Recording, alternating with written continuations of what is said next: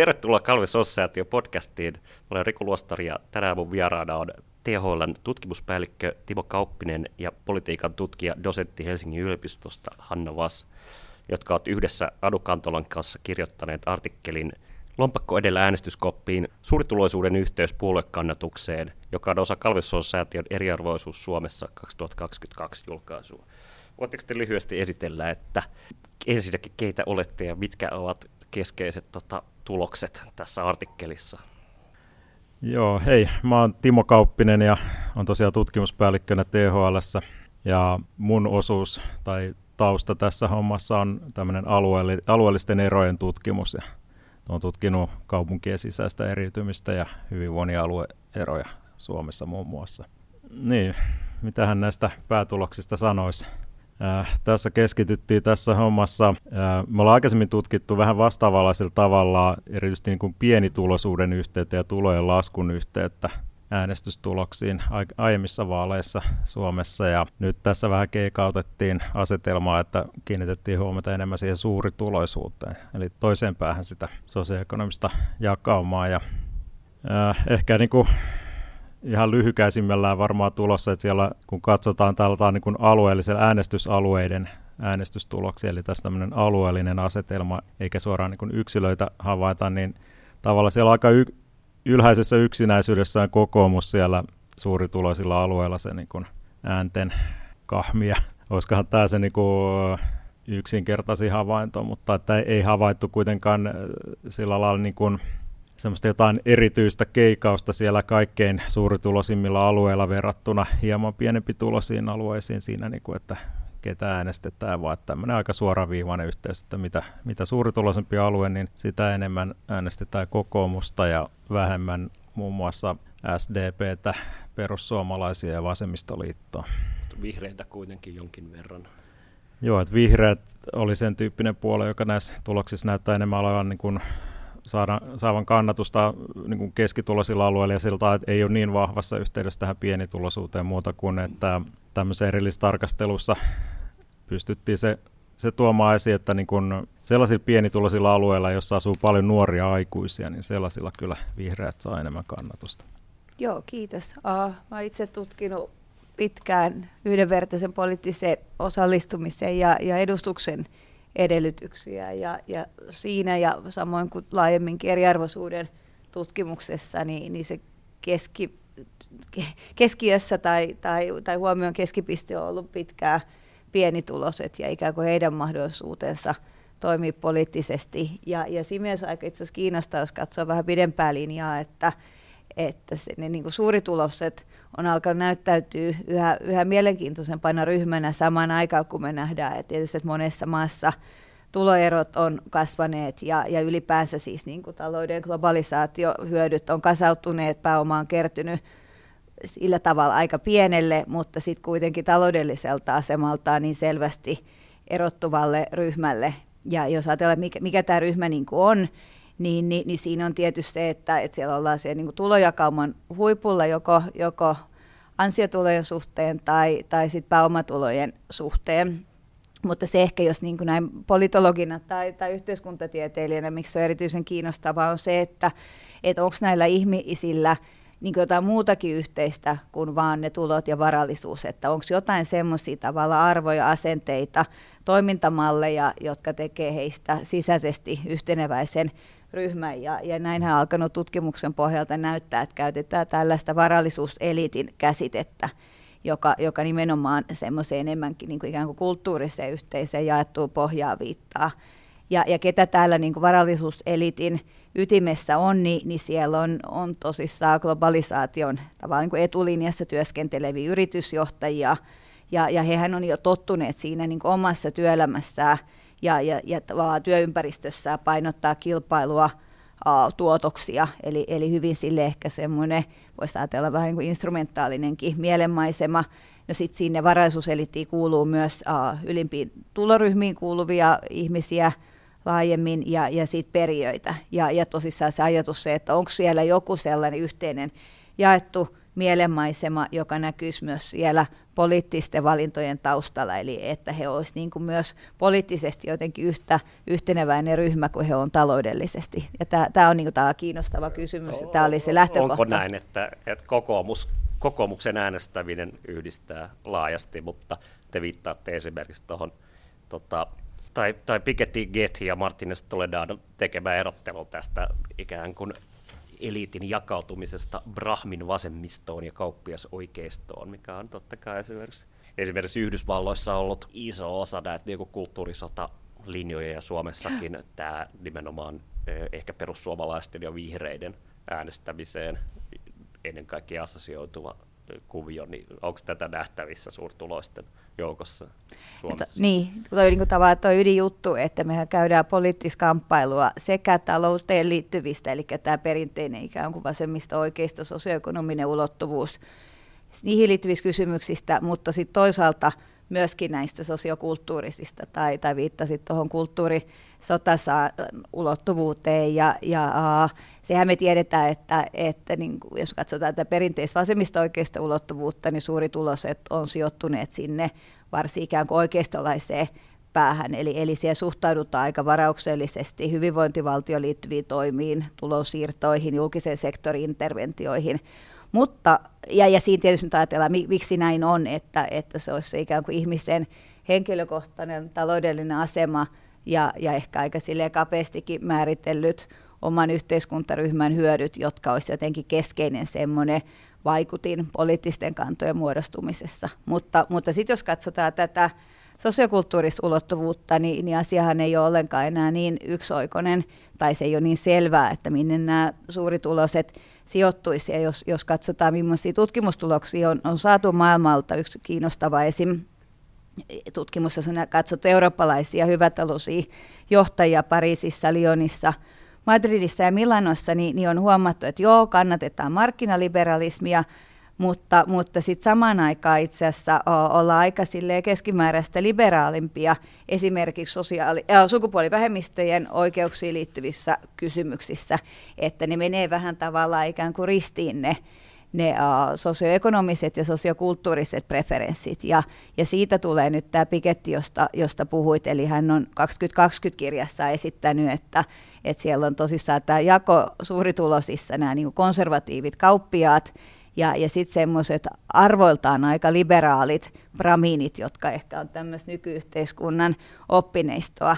Ja, ja tämä jakolinja niin kuin nimenomaan puoluekannatuksessa voisi heijastua siten, että, että se on se korkea koulutus, joka tekee tuon mm. erottelun. Eli, eli nämä korkeasti koulutetut olisi ohjaamassa suuritulosia perinteisestä oikeistosta vihreisiin tai jopa vasemmistoon, ja tätä me haluttiin lähteä testaamaan. Mutta, Jos, mutta...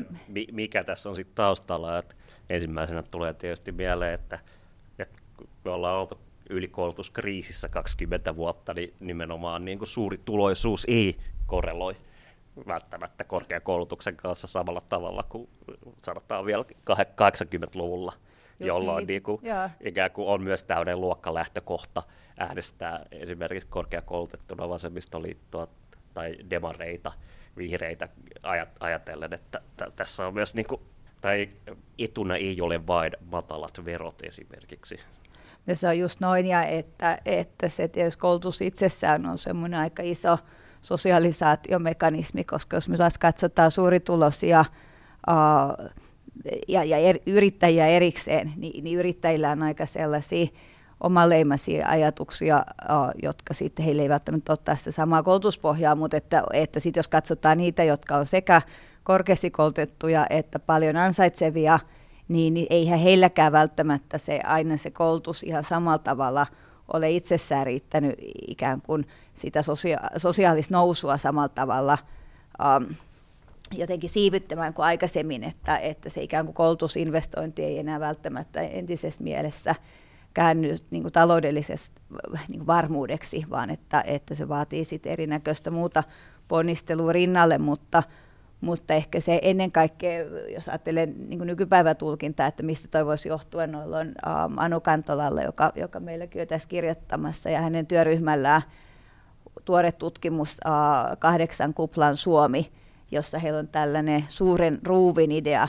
että, että me kaikki ollaan tavallaan vähän eri asioiden puristuksissa ja, ja kiristää, ja näillä niin suuritulosilla on nimenomaan se tavallaan kilpailu ja, ja siitä koituva semmoinen niin kuin globaali paine, mikä, mikä sitten tavallaan saa heitä ehkä kiertymään vasemmalle, kun sitten taas ne, ne e, vähän erityyppiset paineet ja pärjäämisvaateet, jotka kohdistuu sitten taas pienituloisiin, niin saattaa kiertää oikealle. Että, että siinä olisi tavallaan tällaista vähän kanssa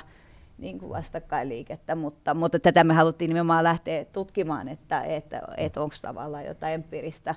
pohjaa tälle oletukselle Suomessa. Ja tota, se, mitä me tehtiin tuossa sitten empiirisessä analyysi sitten tämän koulutuksen osalta, että katsottiin, että siinä tilanteessa, kun on lähtökohtaisesti ollaan katsomassa tätä itse suurituloisuuden yhteyttä näihin äänestystuloksiin, niin jos vielä lisäksi otetaan se koulutustaso, väestön koulutustaso sillä alueella huomioon, niin tuoko se jotain lisäarvoa niihin ennusteisiin. Ja et, et vaikka niin kuin yksinään katsottuna korkea koulutustaso varmasti korreloi esimerkiksi myös kokoomuksen kannatukseen ja näin samalta suuntaisesti kuin, kuin tota,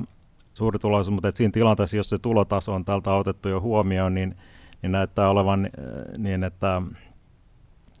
että se korkeampi koulutustaso, jos verrataan niin kuin vaikka suurituloisia alueita sen mukaan, että onko vähän matalampi tai korkeampi koulutustaso sillä alueella, niin, niin sitten vasemmistoliiton ja Vasemmistoliitto ja vihreät saa enemmän ääniä sitten niillä korkeammin koulutetuilla suurituloisilla alueilla. Sitten muun muassa niin kuin de- demarit ja perussuomalaiset vähän vähemmän, mutta että se kyllä korostuu, toi, näyttää korostuvan se koulutuksen tämmöinen lisäarvo siihen ennusteeseen oikeastaan enemmän siellä pienempituloisilla alueilla, mutta, mutta myös suurituloisilla alueilla näyttää, näyttää olevan jonkun verran sillä koulutuksella vielä erottelevaa merkitystä. Minkä takia SDP ja perussuomalaiset korostuu nimenomaan kouluttamattomien. Eli siinä on, onko siinä kuitenkin vähän tämä lu, lu, niin luokka-asetelma kuitenkin, että vaikka toki pitkässä linjassa ehkä demaritkin on niin kuin, ehkä toimihenkilöistynyt niin kuin profiililtaan, niin niin siinä varmaan Hanna paremmin osaa sanoa, että mä en tiedä vieläkö voi sanoa, että niin kun työväen, työväen puoluetausta siinä selittää niin kuin SDPllä vai en tiedä, onko osittain kyse myös niin kuin ikä, ikäjakaumista, että meillä otettiin niin kuin ikärakennetta tässä huomioon, sillä ne kaikkein nuorimmat otettiin huomioon, kuinka suuri osuus alueella on niin kuin 18-24-vuotiaita, toisaalta sitten 65 vuotta täyttäneet, että siltä pyrittiin ottaa huomioon, että ei niin kuin sotke tuloksia nämä Ja pienituloiset nu- nuoret, tyyp- tyypillisesti siis op- opiskelijoita, niin ö, äänestää sit vihreitä kuitenkin ja sitten tavallaan Joo, muut pienet tuloiset että, perussuomalaisia. Joo, se niin kun, siltä näyttäisi olevan, että se niin kun, niin nuoret alueilla, joilla on paljon nuoria, jotka ovat samat olleet myös pienituloisia, niin siellä tosiaan vihreiden kannatus on, on jotenkin koholla, mutta et perussuomalaisilta yhteys pienituloisuuteen liittyy jotenkin niihin muihin pienituloisiin alueisiin, eli enemmän sinne jonnekin lähiöihin. Ja. Tämä on niin lähtökohtaisesti niin kiinnostavaa, koska meillä oli monta vuosikymmentä jotenkin Suomessa se narratiivi, että, että politiikka on niin kuin keskiluokkaistunut. Ja, että, et, ja koko ja, Suomi on keskiluokkaistunut. Niin, niin, se sama ajatus, että ollaan kaikki samassa veneessä ja, ja meillä on niin kuin yhteiset edut ja yhteinen tilannekuva ja, ja yhteinen tavallaan tulevaisuusvisiokin. Uh, mutta sitten kun katsotaan just tätä, ja, ja sekin takia se on niin olennaista, että, että tässä niin kuin eriarvoisuustutkimuksessa kiinnitetään huomiota – niin kuin kaikki eri kerroksi, jotta me nähdään, että, että kuinka tämä narratiivi oikeastaan itse asiassa enää, enää kestää vettä tai että onko sitä ikinä ollutkaan, koska sehän on myös hyvä muistaa, että, että ne, jotka hoki sitä samassa veneessä olemista, niin oli yleensä niitä, jotka oli kuitenkin taas se yhteiskuntarakente ehkä enemmän yläpäässä, että se tilanne näyttäytyi taas hyvin erilaiselta, kun sitä katsoi sieltä niin kuin matalammista positioissa käsin, siis jos ajatellaan perinteisiä sosioekonomisen aseman mittareita. Mutta että ylipäänsä se, että ollaanko me ajateltu, että, että ne on semmoisia hyvinkin perinteisiä ikään kuin luokka-aseman osoittimia, jotka niin kuin poliittisia valintoja ohjaa. Että, että se ei ole vaan sitä, sitä ikään kuin kulttuuritaistelua tai, tai, tai jotain niin kuin semmoista laajempaa arvopolitiikkaa, vaan että ihmiset tekevät näitä a, näkemyksiä kuitenkin aika paljon sieltä niin kuin perinteisestä, hyvin semmoista ikään kuin vanhanaikaisesta talouspohjasta käsi ja, Ja, ja sen takia tämä meidän luvun nimikin on, että lompakko edellä äänestyskoppiin, että, että onko siellä ikään kuin raha ratkaisemassa. Minusta oli, oli hauska tuossa uh, Lama Suomi-ohjelmassa, joka viime kesänä lähetettiin, tai 2021 kesällä, missä, missä sitä haastatteli Ilkka Suomista, ja, ja Ilkka Suominen vaan totesi, että taho kysyi, että oliko siinä tilanteessa jotenkin sit niinku rahasta kyse, ja, ja Suominen sanoi, että politiikassa on aina kyse rahasta. Ja, ja kyllähän me, kun me katsotaan tavallaan niin laajaa kansainvälistä tutkimusta, niin, niin, niin se nähdään, että, että se kuitenkin hyvin vahvasti ihmisten näkemykset palautuu, katsotaan kaikki muita ikään kuin kilpailevia selitysmalleja, niin kuitenkin siihen heidän ähm, niin kuin, talo, taloudelliseen tilanteeseen, että, että se, ei se ole tavallaan varmaan ikinä mihinkään hävinnyt, me ollaan haluttu vaan ajatella, että, että siellä on monennäköistä vaikutin taustalla. Ja sitten jos katsotaan se, että, että miten ihmiset itse kokee sen asemansa poliittiseen kartalla, niin, niin, niin nythän on kiinnostava Aino Tiihosen väitöskirja julkaistiin helmikuussa 2022, eli, eli muutama kuukausi sitten, kun nyt puhutaan, niin, niin, niin, niin siinähän näkyy myös, että ihmiset on hyvinkin sille ikään kuin luokkatietoisia, että duunarit kyllä edelleen ovat tietoisia siitä, että, että mistä luokasta he tulee ja että heillä on semmoista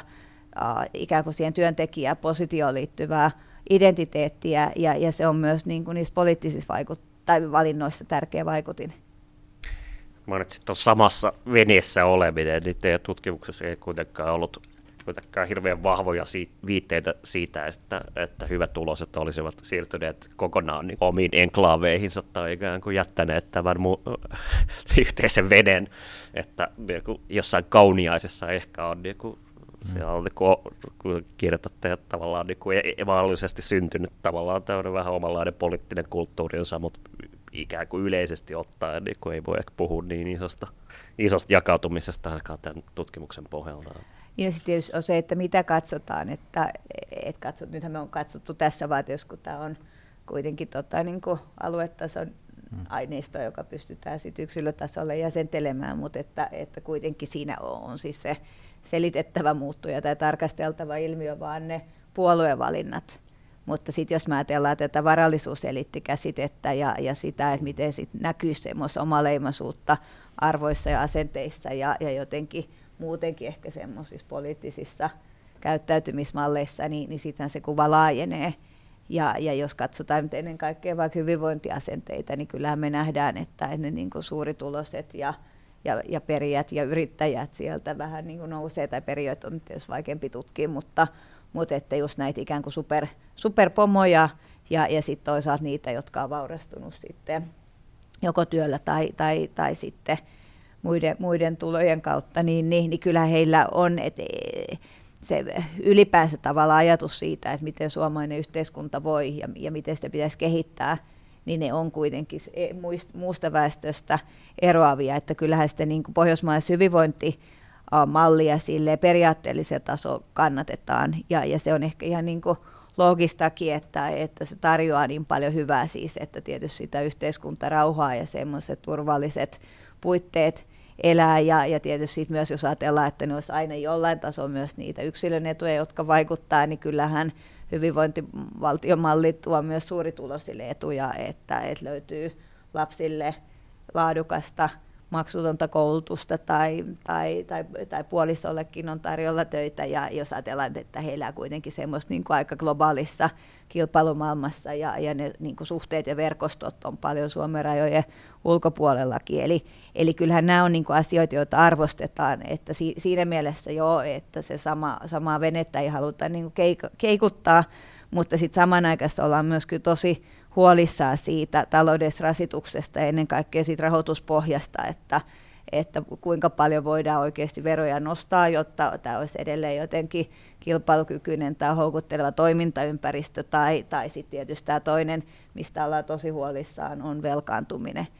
Että et tavallaan se ajatus, että on jotenkin velvollisuus toimia tämän yhteiskunnan unilukkareina tai jotenkin ravistelijoina, että ette se taju, että, että meidän pitää olla niin vastuullisempia. Se on tietysti semmoinen argumentti, mitä me ollaan kuultu oikeistolaisessa politiikassa siis tyylin parikymmentä vuotta, mm. että, että täytyy tehdä vastuullista politiikkaa, ja jos tehdään vastuullista politiikkaa, niin niitä valinta, valintojahan ei ihan hirveästi ole. Että, ja nythän tästä tietysti tulee tämä konteksti, että, että tietysti korona on muuttanut niin kertaheitolla ihmisten viimeistään niin kuin näkemystä velkaantumiseen ja sen jälkeen vielä, vielä Ukrainan sota ja, ja, ja tavallaan puolustustarpeet ja energiasiirtymät ja näin, että me hahmotetaan ehkä vähän muista, muistakin ikään kuin, niin kuin poliittisen kartan suunnista sitä, että, että velkaantuminen ei ehkä pelkästään ole vaan kauhean niin kuin mörkö tai, tai sellainen ikään kuin pelottava, pelottava asia, jota pitäisi kaikin keinoin lähteä välttelemään. Miettii tätä kokonaiskuviota ja sen ikään kuin tätä toista päätä, niin siellä on nimenomaan ihmiset, jotka on pudonneet yhteiskunnasta, tai siis nimenomaan niin kun katsotaan äänestämiskäyttäytymistä, niin tavallaan kaikista huono-osaisimmille tyypillistä on, että ei äänestetä nimenomaan, et, et tavallaan, ja päinvastoin taas ikään kuin su- aktiivisimmat äänestysprosentit on aina hyvä tulosten jengissä, niin miten tässä tutkimuksessa tai muuten niin jotenkin tämä iso ryhmä nimenomaan ihmisiä, jotka ei äänestä ja sitä kautta niin jotenkin sotkeeko se tätä, sotkeeko se tätä teesiä vai mitä se... Niin, ja ketkä saa niistä otteen, koska se jos mistä äsken puhuttiin, että, että miten se ikään kuin luokka ulottuvuus on lähtenyt artikuloimaan sinne poliittiselle kartalle, ja, ja sehän on myöskin ollut Piketin argumentti, että kun perinteiset vasemmistopuolueet ei kyenneet jotenkin muotoilemaan semmoista varten otettavaa vaihtoehtoa sille talouden globalisaation ikään kuin kiristysruuville, tai, tai että miten se varsinkin ikään kuin pienitulosten tai alemman keskiluokan elämässä näkyy, että, että se va- vaikutti, että, ja, ja sit, siis ylipäänsä, että vasemmistopuolueet jotenkin nostanut joko kädet ylös, tai että heidän huomioon on kiinnittynyt niihin uh, korkeasti koulutettuihin ja mm, jotenkin Jotka paremmin... tavallaan voi ajatella äänestävät itselleen etuja niin. Niin kuin, ennen kaikkea niin kuin julkisen sektorin, jos nyt ei laajentumisen, niin ainakaan ei yhtä radikaali leikkaamisen kautta. Kyllä, just Kun näin. Sitten taas joo. ikään kuin ihmiset, jotka ei koe, että heillä on mitään etua tästä yhteiskunnasta, hyvinvointivaltio on pettänyt heidät, niin ikään kuin ei äänestä lainkaan. Ja siis sehän näkyy Suomessakin, jos me katsotaan vasemmistoliiton kannatuspohjaa, niin sehän koki aikamoisen, siis koulutuksen suhteen, mm. tuommoisen muodonmuutoksen siis 2015 vaaleissa, että vasemmistoliitosta muuttui siis nimenomaan tällainen bramiinipuolue, oikein ikään kuin oppikirja esimerkillisesti. Ja, ja, ja siitä on sitten tavallaan, että se, se ikään kuin luokkataistelu uh, ikään kuin ulottuvuus, jos nyt semmoista haluaa halu politiikassa nähdä, niin, niin se on mennyt sitten enemmänkin tänne oikeisto-populistipuolueille, jotka sitten nyt kuitenkin taas, se on tavallaan niin omituinen ajatus, että, että sit siellä ollaan ikään kuin sen pienen, uh, miten voisi sanoa, pienen ihmisen etujen puolesta tai, tai niiden maa hiljasten kun sitten taas katsotaan sitä, että millaista talouspolitiikkaa siellä samaan aikaan ajetaan, niin, niin siitä tulee niin kuin ilmeinen ristiriita, mutta politiikkahan on myös sit tietysti paljon retoriikkaa ja edustusväitteitä, ja, ja, ja niiden taakse on tärkeää sitten mennä, että, että kuka sanoo edustavansa mitäkin ryhmää, ja, ja, ja, ja mitä sitten siellä oikeasti tavallaan niiden taloudellisten etujen tai muiden etujen suhteen tarjotaan, mutta siinä näkyy nyt just toi, mistä äsken puhuttiin, se suuren ruuvin idea, että, että kun siitä tavallaan kilpailu ja painetta tulee, niin sitten ne saattaa itse asiassa ehkä alkaa näyttäytymään ne, ne uh, oikeisto populistiset puolueet siinä mielessä varten otetaan vaihtoehdolta, koska siellä on samanlainen kilpailutilanne ja, ja, ja tavallaan nämä jotenkin realiteetit, että kun kaikille ei voida tarjota kaikkia, niin, me, niin tarvitaan semmoista enemmän siinä mielessä kurjaa järjestystä, että sosiaalietuuksia pitää lähteä tarkemmin arvioimaan, että kenelle ne kuuluu, onko se enää tällainen niin kuin universalismi, se keskeinen periaate, joka on tietysti ollut pohjoismaalaisen niin kuin mallin se aivan niin kuin ydin, että et ei olisi tavallaan niin kuin siinä mielessä tarveharkintaa, että, että toki niin kuin edut, edut on sidottu johonkin elämänolosuhteisiin, mutta että niitä ei katsota sen suhteen ikään kuin, että kuka niitä ansaitsisi tai että ne pitäisi jotenkin tiettyjen ehtojen vallitessa saada, saada uh, niin kuin suorituspohjaisesti itselle käyttöön. Että, niin, vasta- että, vastaavanlaista niin. niin vaihtoehdottomuuden politiikkaa, jossa niin kuin sen sijaan, että voitaisiin antaa ihmisille mitään paremmin, niin ikään kuin voidaan tarjota niin sadismia ja, ja lyödä niitä ehkä tässä tapauksessa puhutaan jostain pakolaisista tällaisesta, jotka on vielä niin kuin, vielä prekaarimmassa asemassa. Ja siitähän toi syntyy, että pystytään sitten tehdä niitä erotteluja siellä tavalla ihmisten kesken, joilla menee lähtökohtaisesti ehkä vähän heikommin kuin muilla, mutta sitten aina löytyy joku ryhmä, jolla menee vielä heikommin. Ja sitten kun sitä ei taas, jos se tehdään sen niin kuin ansaitsevuuden suhteen, että, että työttömyysetuuksien eteen pitää tehdä jotain, ja siis että se vihollinen on se niin kuin oleskeluyhteiskunta ja ne sosiaalipummit tai jotenkin muuten loiset, niin, niin sitten se ei taas ikään kuin palaudu siihen vaikka etniseen taustaan, ja sitten se voi olla taas helpompi ikään kuin agenda kannatettavaksi myös vaikka perinteisille kokoomuslaisille äänestäjille, jotka taas kavahtaa sitä sosiokulttuurisella ulottuvuudella ikään kuin ajatusta, että me tehdään niin kuin eroja sen pohjaan, että mikä ihmisen syntyperä on tai näin, mutta ja tähän oli se ikään kuin perusporvari argumentti tai, tai, tai hypoteesi, mitä me Timon kanssa tutkittiin silloin edellisessä eriarvoisuus, tai siinä ensimmäisessä eriarvoisraportissa, ja silloin vähän sille löydettiinkin tukea, mutta nythän se ei kai ehkä enää näyttäisi ihan samalta, tai, tai mitä, mitä itse asiassa nyt mm. havaittiin, jos tiivistät? Niin, niin nyt ei, ei, ei varsinaisesti löytynyt niin kuin perussuomalaisten kannatukseen, että, että pikemminkin niin pienituloisilla alueilla, tietynlaisilla pienituloisilla alueilla isompaa kannatusta, mutta tota, mä ajattelin vähän palata noihin pari edelliseen kysymykseen niin alueellisesta näkökulmasta, niin ää, ensinnäkin tämä kysymys siitä niistä, jotka ei äänestä ja alueista, joilla ei, ei äänestetä, että, että sehän niin äänestysprosentti tipahtaa nimenomaan siellä, niin kuin, se on jyrkässä yhteydessä siihen sosioekonomiseen statukseen nimenomaan siellä huonossa asemassa päässä, että siellä se tipahtaa se äänestysaktiivisuus. Ja tota, että nämä on tietysti, äh, kun tiedetään lisäksi, että, että suuri, suurituloisilla alueilla äänestetään aktiivisesti, mielellään ehkä vähän itsensä kaltaisia ehdokkaita, jotka ehdokkaatkin ehkä hieman painottuu niille suurituloisille alueille, ja tiedetään tutkimuksen perusteella, että valituksi tulleiden ehdokkaiden alueella vähemmän karsitaan palveluja kuin, kuin niillä alueilla, joilla ei ole omia edustajia, niin tämä niin kuin yhdessä tietysti voi johtaa siihen, että, että sitten niillä huonosaisimmilla alueilla niin esimerkiksi karsitaan niitä palveluja, että vaikka kouluja, kouluja yhdistellään johonkin muihin kouluihin ja tämän tyyppistä, että siinä on, on sitä riskiä ja tämmöistä niin kuin ihan alueellisia, alueellisia kysymyksiin liittyvää riskiä. Sitten tämä kysymys näistä hyväosasten enklaaveista, niin, niin tosiaan ei, ei Suomessa olla niin, kuin niin pitkällä siinä alueellisessa eriytymisessä ihan senkin takia, että pääkaupunkiseudullakin erityisesti Helsingissä tietoisesti pyritty jonkinlailla lailla pitää kurissa sitä alueellista eriytymistä. Ei tosin niinkään sitä suurituloisten tai hyväosaisten sijoittumista, vaan yritetty katsoa, ettei niin kuin, erityisesti sitä, ettei niin kuin pääse tulemaan liian suurta hu- huono-osaisuuden keskittymistä, mutta että mutta että ei, ei varmastikaan ole sen, sen tyyppisiä niin kuin, ikään kuin rikkaiden enklaaveja kuin jossain mu- muissa maissa voi olla. Ja että se oli siinä mielessä yksi meidän havainto, että se, että me ei havaittu mitään erityistä kaikkein suurituloisimpiin alueisiin liittyvää tai nimenomaan niille jotain erityisen ominaista havaintoa muuta kuin tämä kauniasta koskeva havainto, joka oli kyllä sitten että äänestetään RKPtä. Niin, että, että, on hyvin, hyvin että Kauniainen tosiaan kiinnostaa, että niin kuin hyvin suuri tulo, että siellä ne kaikki äänestysalueet on hyvin suurituloisia, ruotsinkielisten osuus on, on hyvin suuri ja RKPtä äänestetään hyvin paljon – Jopa enemmän, enemmän, selvästi enemmän kuin mitä on ruotsinkielisten osuus. Ja, tota, et, et, niin kuin Kauniainen on tämmöinen kiinnostava oma tapauksensa, mutta että ja äänestysprosentti on myös sieltä niin, suuri. Niin kuin että, korkea. Mutta että se liittyy, koska se liittyy tähän jotenkin jollain tapaa tähän ruotsinkielisyyteen ja RKP, niin se, se on niin kuin hieman hankalampi niin kuin suhteuttaa näihin muihin tuloksiin, mutta että muuten ei oikeastaan niin selvää tämmöistä niin kuin, Äh, just jotain rikkaiden enklaaveihin liittyviä erityistapa, er, erityisiä havaintoja tullut, mikä tietysti voi osittain liittyä, mitä ehkä Hanna siinä sivussa siinä kommentissaan, että tämä on hieman ehkä karkea tämä vaste, mitä katsotaan, että mitä puoluetta äänestää, että mm. tavallaan että kokoomuksen äänestäjissä voi olla monenlaista sitten tarkemmin, kun mentäisiin katsoa, että minkälaisia on ne arvot siellä, niin tietysti voisi tulla jotain eroja niiden hyvin rikkaiden ja hieman vähemmän rikkaiden alueiden välillä.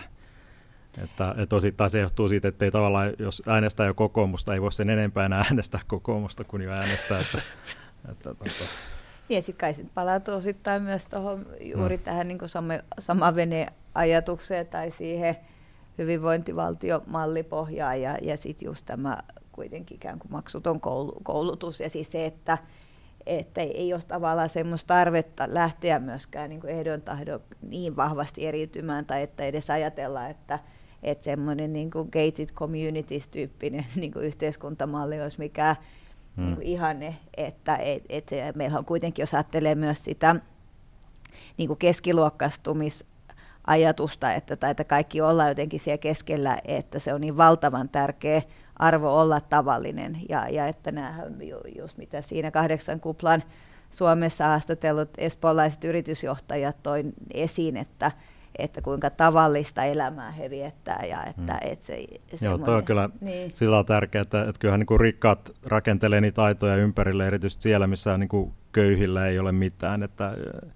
että niin kun, jos jollain tapaa kaikista pidetään huolta, niin on vähemmän tarvetta sille aitojen rakentelulle. Mm. Ja siinä että varmaan just nähdään, että sit se on kuitenkin se ikään kuin mm. yhteiskuntarauha, mitä me näillä tulonsiirroilla ostetaan, vaikka niitä niin purneta, purnetaankin niistä tai näin. Mutta että... Ja se voi ajatella, että siinä on, että ne on tuollaisia niin kuin, kuin monisukupolvellisia prosesseja, että tota, Suomessa tämä iso eriytyminen nyt on toistaiseksi vasta 30 vuotta vanha, että, että tota, niin kuin saa nähdä sitten, mitä, mitä tulevaisuudessa. Plus se, että rikkaidenkin on vaikea enää uusintaa jälkikasvulleen sitä sosiaalista asemaa, kun ollaan tässä ylikoulutuskriisissä ja muuta. Niin tota. Niin siis kyllä se taas niin sukupolvien suhteisiin liittyy jotenkin elimellisesti, että siellä haastetaan ainakin jossain elämänvaiheessa yleensä sitä vanhempien – jotenkin niin kuin kulttuurista taustaa siis, että, että katsotaan, että ne niin kuin tavallaan arvot ei välttämättä ainakaan sellaisena ihan suoraan ole ihaltavia tai, tai mm. että, että se on taas semmoista dynamiikkaa, mikä, mikä sitten ehkä tuottaa oma, omanlaista yllätyksellisyyttä. Mutta että kyllähän se taas niin kuin sille kilpailevalle tai kilpaileva ajattelumalli on se, että, että se poliittinen sosialisaatio ja kaikki ne jo ihan siis lapsuudesta lähtöisin olevat verkostot muokkaa meitä enemmän ehkä kuin huomataankaan. Ja sitten siinä voi olla just olla ne niin kuin nuore, nuoruuteen liittyvä tai, tai aikuisuuden kynnyksellä oleva ajanjakso, jolloin ehkä sitten se vertaisryhmät on siinä niin kuin suurempi vaikutin tai, tai se ympäröivä yhteiskunta, mutta sitten taas palataan kuitenkin sinne juurilleen. Ja, ja sitä kautta taas sellaiset ehkä jos oma, omaleimaset tietyt niin kuin varallisuuskulttuurit kehittyykin. Että, et se... Tavallaan, tai tässä tutkimuksessa on mielestäni kiinnostavasti just, että toisaalta niin kuin politiikkaa voi jäsentää nimenomaan tällaisena niin kuin, ehkä niin kuin suhteellisen muuttumattomien parametrien, siis niin kuin, tämä niin kuin luokka-ajatus, luokka-etu, oikeisto, vasemmisto niin edelleen, mutta sitten toisaalta tässä on kuitenkin aika ly- lyhyen aikavälin maailman historialliset prosessit ää, ikään kuin kääntyneet useasti, että kuten, kuten Anna viittasit, viittasit tuosta niin kuin aikaisemmin, että nyt tavallaan jotkut toistuvat kriisit, koronat ja, ja, ja sodat ja niin edelleen, niin tavallaan niin kuin yhtäkkiä saattaa muuttaa kokonaan esimerkiksi sen, että millä parametreilla katsotaan jotain niin kuin talouden globalisaatiota tai hyvinvointivaltion tulevaisuutta tai niin edelleen. Ja sitten se kokoomus, mitä äänestetään, niin voi olla hyvin erilainen kuin se kokoomus hmm. kymmenen vuotta aikaisemmin tota, eurokurissa. Ja ne on just tollaisia, kun äsken vähän puhuttiin tuossa ikään kuin ikä- ja sukupolviefekteistä, niin, niin toi mitä kuvasit on taas sitten semmoinen periodiefekti, joka aika lailla niin kuin pyyhkäisee koko yhteiskunnan ja muuttaa kaiken. Toki mm. tietysti kukin omista lähtökohdistaan muuttuu, mutta että, että sillä tavalla semmoinen niin kuin yhteneväistävä mutta, mutta sitten tietysti se, että, että nekin jättää tavallaan niin kuin varjon, että, että se voi olla sellainen asennemuutos, siis jos nyt mitä käytiin esimerkkinä vaikka tuo velkaantuminen, että se on niin kuin vähän, ajan, vähän aikaa ikään kuin kaikilla päällä ja, ja sitten palataan taas kuitenkin johonkin aikaisempaan tilanteeseen, mutta että toihan on vaikka hyvin kiinnostaa niin tuossa Suomen kontekstissa, että, että onko se tavallaan antivelka ja antiveropuolue – niin kuin pidemmällä tähtäimelläkin perussuomalaiset ja sit suhteessa saa siihen, että, että millaista politiikkaa heidän kannattajiensa ikään kuin ehkä kannattaisi kannattaa, vai, vai ettei sitten päästään tietysti tällaiseen, mistä, mistä amerikkalaisessa tutkimuksessa on pitkään puhuttu, että ikään kuin äänestääkö oikein siis että kykeneekö äänestämään niiden jollain tavalla objektiivisesti määriteltyjen etujen mukaan, mutta sitten tullaan Vai siihen, että... väärä tietoisuus Niin, no, se, en, kyseessä? en, en nyt ihan tätä ajatellut, mutta et siellähän vähän tavallaan on klangeja tuosta taustalla, ei, mutta siis siinähän enemmän eh, se lähtee siitä, että kun ihmisillä on monenlaisia arvostuksia, että kun se ei ole vaan tosissaan, vaikka se lo- lompakko painaa, kun siinä äänestyskoppiin marssitaan, niin, niin on siinä niin kuin muutakin mukana ja, ja sitä on taas vaikea kenenkään ulkopuolella lähteä määrittelemään, mutta tähän just näkyy se, että, että sen takia se on myös perussuomalaisten osittain intresseissä pitää sitä sosiokulttuurista ja sitä arvoulottuvuutta ja sitä liberaali-konservatiivi-akselia voimissaan. Ja, ja tästähän nyt keskusteltiin paljon aluevaalien suhteen, että, että kun ne oli jotenkin niin hyvin perinteiset semmoiset nimenomaan jotenkin de- demarivaalit siis näin, mm. että, että, että onko se sitten sekä vihreille että perussuomalaisille, jotka kuitenkin taas sillä kulttuurisotasalla ulottuvuudella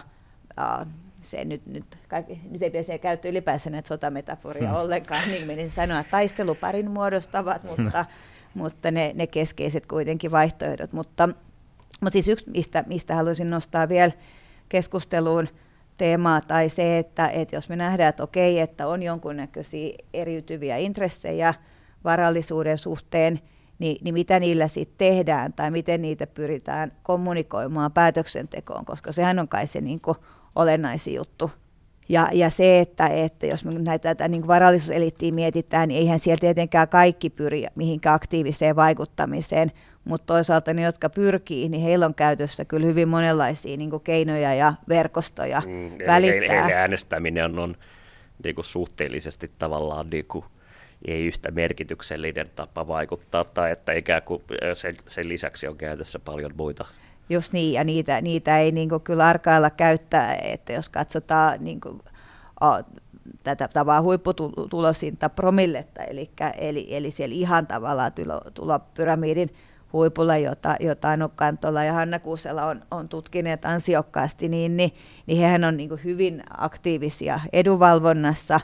ja, ja kuvailee sit näissä haastatteluissa just, että miten he niin kuin, hyödyntää nimenomaan niitä verkostoja ja, ja sparrailee politiikkoja asiakysymyksissä, eli, eli käyttää niin aika huomattavaa agendavaltaa, että et he ei, ei tavallaan ajattele niin, että, että sit se riittää, että, että vaalien kautta kerrotaan omia etuja tai, tai näin, vaan että se, jo, jossa se niin keskeinen vaikuttamisen paikka on se, että mitä asioita ylipäänsä nousee esiin ja sitten se, että miten niitä lähdetään kehystämään – ja, ja silloin kun se tavallaan heidän toimintaympäristö on tietysti niin globaali, niin, niin sieltä otetaan erilaisia vaikuttimia ja, ja sitä kauttahan myös se suomalainen niin kuin asialista lähtee jäsentymään ja että, että nämä tavallaan isommat ikään kuin vaikutteet rantautuvat Suomeen, jos nyt näin sanotaan. Että IMFstä ja, ja tuota, OECDstä. OECDstä ja, ja. Ja siis se on kiinnostava, kun sitten tehtiin tuossa tällainen päättäjäkysely, missä, missä meillä oli eri alojen toi politiikan päättäjiä ja, ja sitten oli hallinto ikään kuin eliittiä ja, ja sitten oli näitä talouselämän johtajia ja, ja työmarkkinajärjestöjen johtajia ja, ja, ja toi, toki siinä oli niinku muitakin sit päättäjäryhmiä, mutta, mutta et vähän kyseltiin sitä, että mitä, mitä nämä ylipäänsä niin tekevät siinä mielessä, että et miten he saavat tai, tai pyrkivät vaikuttamaan päätöksentekoon ja kenen kanssa ollaan yhteydessä – niin, niin näähän, nämä elinkeinoelämän päättäjät on kyllä myös aika, aika hyvin tavallaan, oh, miten voisi sanoa, sille, sille saaneet lonkeronsa poliittiseen päätöksentekoon, että, että se ei, ei välttämättä tietenkään nyt suoraan osallistuta niin kuin lainsäädäntöön, tai että käytettäisiin niin perinteistä lainsäädäntövaltaa, niin kuin poliittiset päättäjät tai virkamiehetkin usein epäsuorasti, mutta, mutta että se, mitä, mitä heillä on mahdollisuuksia, on tietysti niin kuin asiantuntijakuulemisia tai sitten just näitä suoraa yhteydenottoja, tai sitten toisaalta käyttää just sitä semmoista intressi- ja muokkausvaltaa, että kirjoitetaan blogeja tai, tai Helsingin Sanomia vieraskyniä, tai, tai pyritään nimenomaan sen julkisen mielipiteen kautta vaikuttamaan, ja, ja nyt jos ajatellaan tietysti tätä NATO- jäsenyyskeskustelua ja, ja että miten se muutamassa kuukaudessa lähti jäsentymään, niin sehän oli nimenomaan sitä kautta, että se paine tuli siitä, että julkinen mielipide muuttui. Ja, ja useinhan nykyään kai näissä niin vaikuttajaviestintä toimistoissakin ymmärretään se yhä enemmän, että, että se on ikään kuin se isot massat, joita pitää saada liikkumaan ja sinne, sinne tavallaan sitä vaikuttamistyötä pyrkii suuntaamaan. Meillä ei tainnut olla ihan suoranaisia politiikkasuosituksia tuossa meidän tota, artikkelissa, mutta mä nyt itse, kun mulla, mulla tämä perspektiivi on ollut enemmän tässä alueellisten erojen kysymyksissä, niin ehkä haluan nostaa esiin sitä, että miten niin kun se, että ei tule niitä tietynlaisia ongelmia vaikka joiden alu, joidenkin alueiden jäämisestä niin kun ilman omia edustajiaan, niin, niin, niin siinä, siinäkin on ehkä ihan hyvä pitää kiinni tästä, mitä on yritetty eri politiikan sektoreilla tätä alueellista eriytymistä jossain rajoissa pitää mikä sisältää sekä tämän niin kuin eriarvoisuuteen vaikuttavan politiikan että sitten nämä tämmöiset niin kuin kaupunkisuunnittelun, asuntopolitiikan, maapolitiikan kysymykset ja erilaisten palvelujen sijoittamista. Että, että, että olisi voinut tulla erilaisia jotenkin kärjistyneempiä tuloksia ehkä toisenlaisessa yhteiskunnassa. Mm. Ja sitten ehkä just keskeisin havainto vähän tuohon liittyenkin, mitä, mitä on saatu alun perin Yhdysvalloista, mutta että nykyään yhä enemmän eri joko yksittäisistä niin Euroopan maista tai, tai sitten vertailevista tutkimuksista, että politiikan tuotokset vastaa aika vahvasti niitä taloudellisesti hyvässä asemassa olevien äänestäjien intressejä. Että osittain tietysti sitä kautta, että se on niin ryhmä, jossa on paljon ääniä jaossa, mutta sitten ennen kaikkea varmaan tätä kautta myös, että, että, että on niin paljon muitakin niitä vaikuttamiskanavia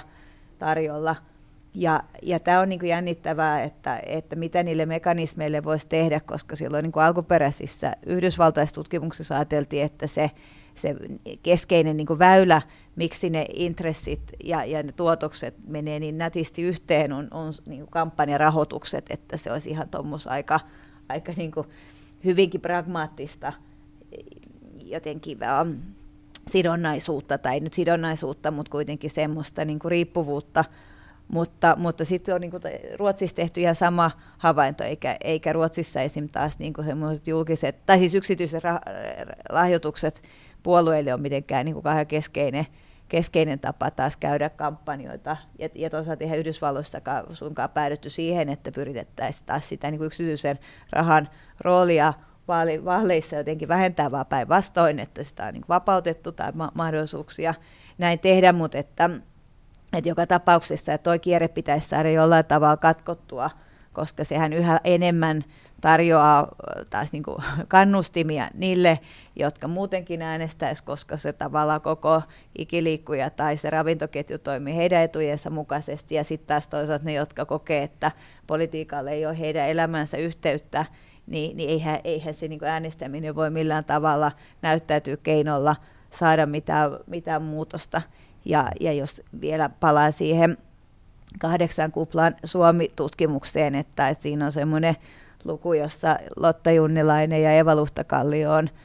um, lähiöiden ihmisistä tehnyt haastatteluja ja, ja näin, että kun kuvataan sitä tavalla perustavanlaatuista etäisyyttä ja sitä täydellistä tavallaan semmoista luottamuspulaa, että et ei politiikalla ole mitään annettavaa, eikä se ole niinku keino, millä mikään asia minun elämässä voisi niinku muuttua ja, ja sitten me kuitenkin puhutaan niin kuin Suomesta ja, ja sitten palataan siihen samaan veneeseen ja, ja näin, että et kyllä ne sitten kuitenkin tuossa mielessä ehkä lähtee ne poliittiset todellisuudet aika lailla niin kuin irtaantumaan toisistaan tai eriytymään ja, ja että, että tämä on ehkä se niin kuin musta kaiken jutun juju, että miksi näitä pitää jatkuvasti tutkia, että ketkä äänestää ja mitä ja mm. kuka äänestää ja äänestääkö ylipäänsä, jotta meillä ei niin kuin, tavallaan ton tyyppinen, um, miten voisi sanoa siis jotenkin uh, tuommoinen kierre tai, tai, tai tuollainen eliittiketju tavallaan koko ajan pääsee vaan vahvistumaan. Mulla oikeastaan voisin tuohon vielä kommentoida, tuli mieleen tuosta Hannan kommentista, että miten Yhdysvalloissa toi niin kuin alueellinen eriytyminen, yksi tapa, miten tämä alueellinen eriytyminen ja politiikka kytkeytyy on, että siellä